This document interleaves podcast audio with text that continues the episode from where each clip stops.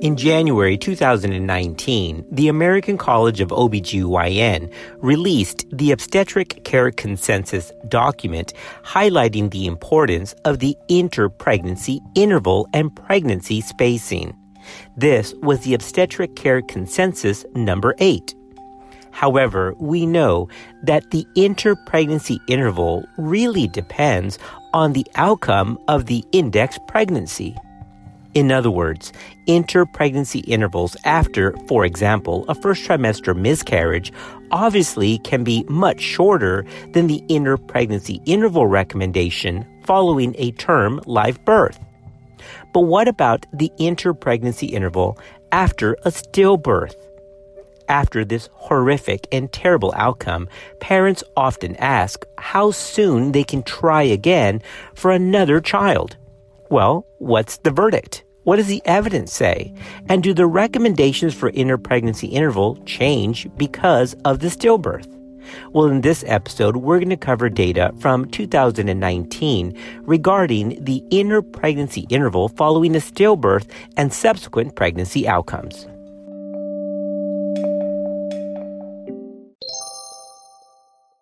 Recommendations regarding interpregnancy intervals and pregnancy spacing vary based on the organization. For example, the World Health Organization recommends that women wait at least two years after a term live birth and at least six months after a miscarriage or induced abortion before conceiving again. And this is in order to reduce the risk of adverse birth outcomes in the subsequent pregnancy. However, the World Health Organization is taking into account different socioeconomic backgrounds worldwide. However, these recommendations from the World Health Organization are actually in conflict with the recommendations from the American College of OBGYN. According to the ACOG's Obstetric Care Consensus from January 2019, women should be advised to avoid interpregnancy intervals shorter than six months and should be counseled about the risks and benefits of repeat pregnancy sooner than 18 months most of the data from observational studies in the U.S. would suggest a modest increase in risk of adverse outcomes associated with intervals less than 18 months and more significant risk of adverse outcomes with intervals less than 6 months. More recent studies, however, have called into question the methodologies common to much of this literature, and the question honestly remains open to causal effect of short interpregnancy interval on some outcomes interdelivery from one delivery to the next of less than 18 months have been associated with increased risk of uterine rupture among women undergoing a trial of labor after cesarean. However, not all problems are associated with short interpregnancy intervals. Interpregnancy intervals of greater than 5 to 10 years may also be associated with increased risk of adverse outcomes. So according to the ACOG, the ideal time for pregnancy spacing following a term live born child is anywhere from 18 months but less than 5 years. All right, let's take a quick pause here. And I want to remind everybody that we actually have a whole podcast that has summarized this obstetric care consensus from January 2019. And you can find that podcast in the archive. And in that podcast, we make the distinction that interpregnancy intervals really vary based on what that outcome was for that index pregnancy. For example, there's no evidence that after a first trimester miscarriage that patients need to wait for 6 months or a year or 18 months before conception is tried again. There is no data that women who get pregnant quickly after a first trimester miscarriage have any worse outcomes than those who wait. However, these recommendations of the 18 months but less than 5 years duration in between pregnancies is really based on a term live born child. But what about a stillbirth? That's a different situation. Well, that data is actually different and more reassuring. So let's head to that next. Mom deserves the best, and there's no better place to shop for Mother's Day than Whole Foods Market. They're your destination for unbeatable savings, from premium gifts to show-stopping flowers and irresistible desserts. Start by saving 33% with Prime on all body care and candles. Then get a 15-stem bunch of tulips for just $9.99 each with Prime. Round out Mom's menu with festive rosé, irresistible berry chantilly cake, and more special treats. Come celebrate Mother's Day at Whole Foods Market. All right. Now, as we mentioned just a little while ago, the World Health Organization currently recommends that women wait greater than or equal to two years after a live birth and six months after a miscarriage or induced abortion before attempting conception again. And these numbers are different than what's recommended by the ACOG. But nonetheless, neither organization makes specific recommendations for optimal interpregnancy interval after a stillbirth. However, in April 2019, a group of researchers published data specifically focusing on outcomes of pregnancy following a stillbirth based on interpregnancy interval, and this was published in The Lancet. Why was there a gap in the data? Why was this focus on stillbirth required? Well, the reason is, is that prior research has suggested that an interpregnancy interval less than six months after a live birth is linked with a nearly twofold increase in certain adverse pregnancy outcomes, including preterm labor, growth restriction, and in some studies, there's been this unclear association even with some birth defects. However, none has specifically taken a look at interpregnancy interval following a stillbirth. The authors of this new study from April 2019 hypothesize that the maternal physiological stress and nutritional demands are obviously different following a term live birth as it is for a stillbirth, and that could possibly impact and affect the interpregnancy interval. For this study from April 2019, the authors' research group examined birth records from Finland, Norway, and Australia for women whose most recent pregnancy ended in stillbirth at greater than or equal to 22 weeks gestation. Overall, the researchers analyzed data from over 14,000 singleton births among mothers with a stillbirth in the previous singleton pregnancy median interpregnancy interval after stillbirth was 9 months versus 25 months after a live birth. About two thirds of women conceived that next child less than 12 months after stillbirth, with a little over a third conceiving shortly within six months. All right, now we're going to take a look at the numbers in a lot of detail, but here it is in a nutshell, and here's the good news pregnancies shortly after a stillbirth were not linked with an increased risk of adverse outcomes compared to those where women waited longer to conceive.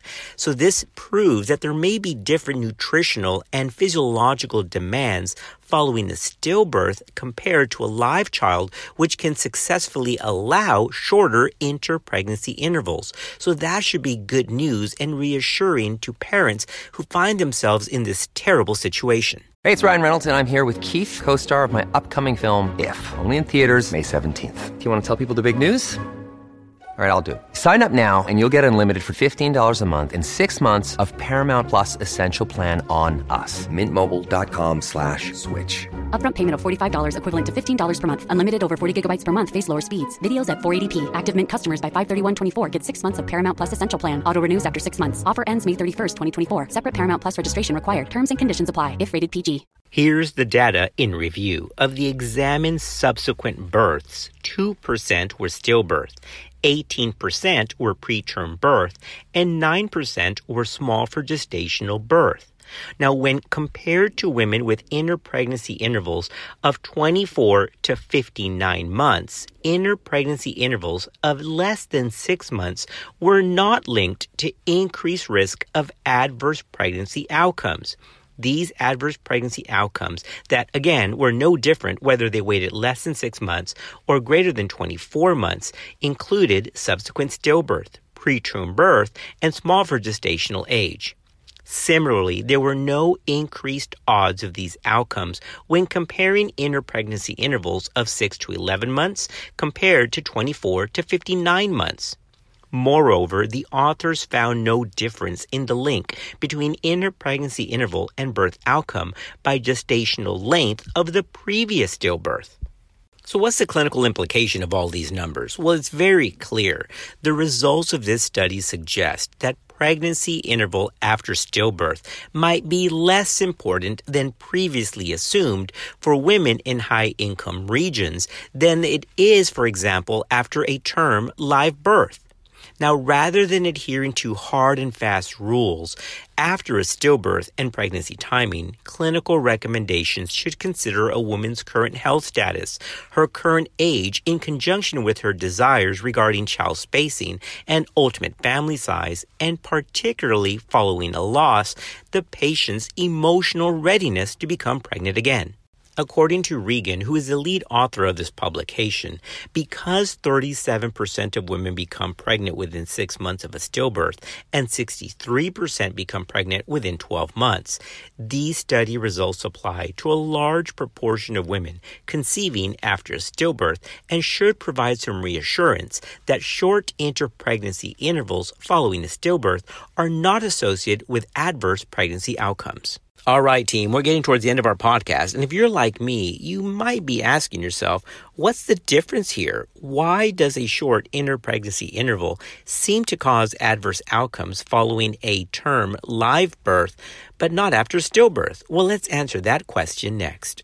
Short interpregnancy intervals following a term live birth have been linked to some adverse pregnancy outcomes. But what's the pathophysiology?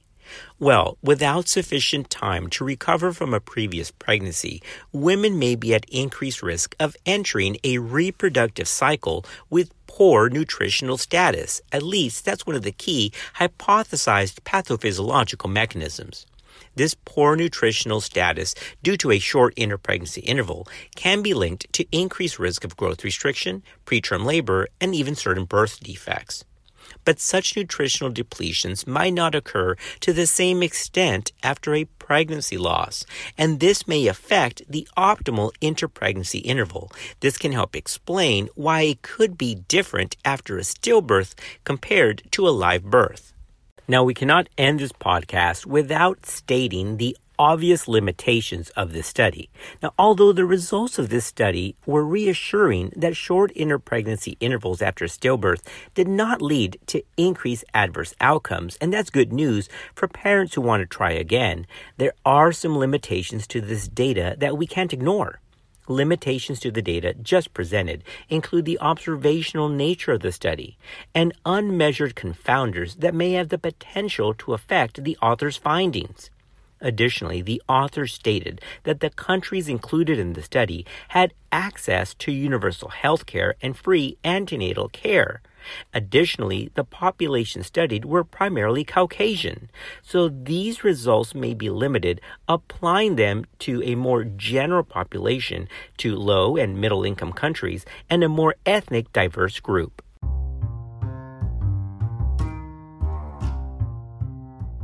All right, team, this brings us to a wrap. We have covered the April 2019 publication in The Lancet entitled Association Between Interval Pregnancy and Adverse Birth Outcomes in Women with a Previous Stillbirth, an international cohort study. This study is reassuring for patients who find themselves in the tragic situation of a stillbirth. According to the study, short interpregnancy intervals did not lead to adverse pregnancy outcomes in the subsequent pregnancy. But the most important takeaway from this message is that both the mother and the partner need to be emotionally ready to embark on a new pregnancy after the devastation of a stillbirth. Nonetheless, we have to remember that inner pregnancy interval recommendations actually vary based on the outcome of that first index pregnancy. So, for first trimester pregnancy loss, the interpregnancy interval can be quite short. But for term live births, it seems that 18 months to 5 years is the optimal interpregnancy spacing and after a stillbirth, according to this new publication, short interpregnancy intervals were not associated with adverse pregnancy outcomes, so that can be comforting. Thanks for being a part of our podcast family, and we'll see you next time on our next episode of Clinical Pearls.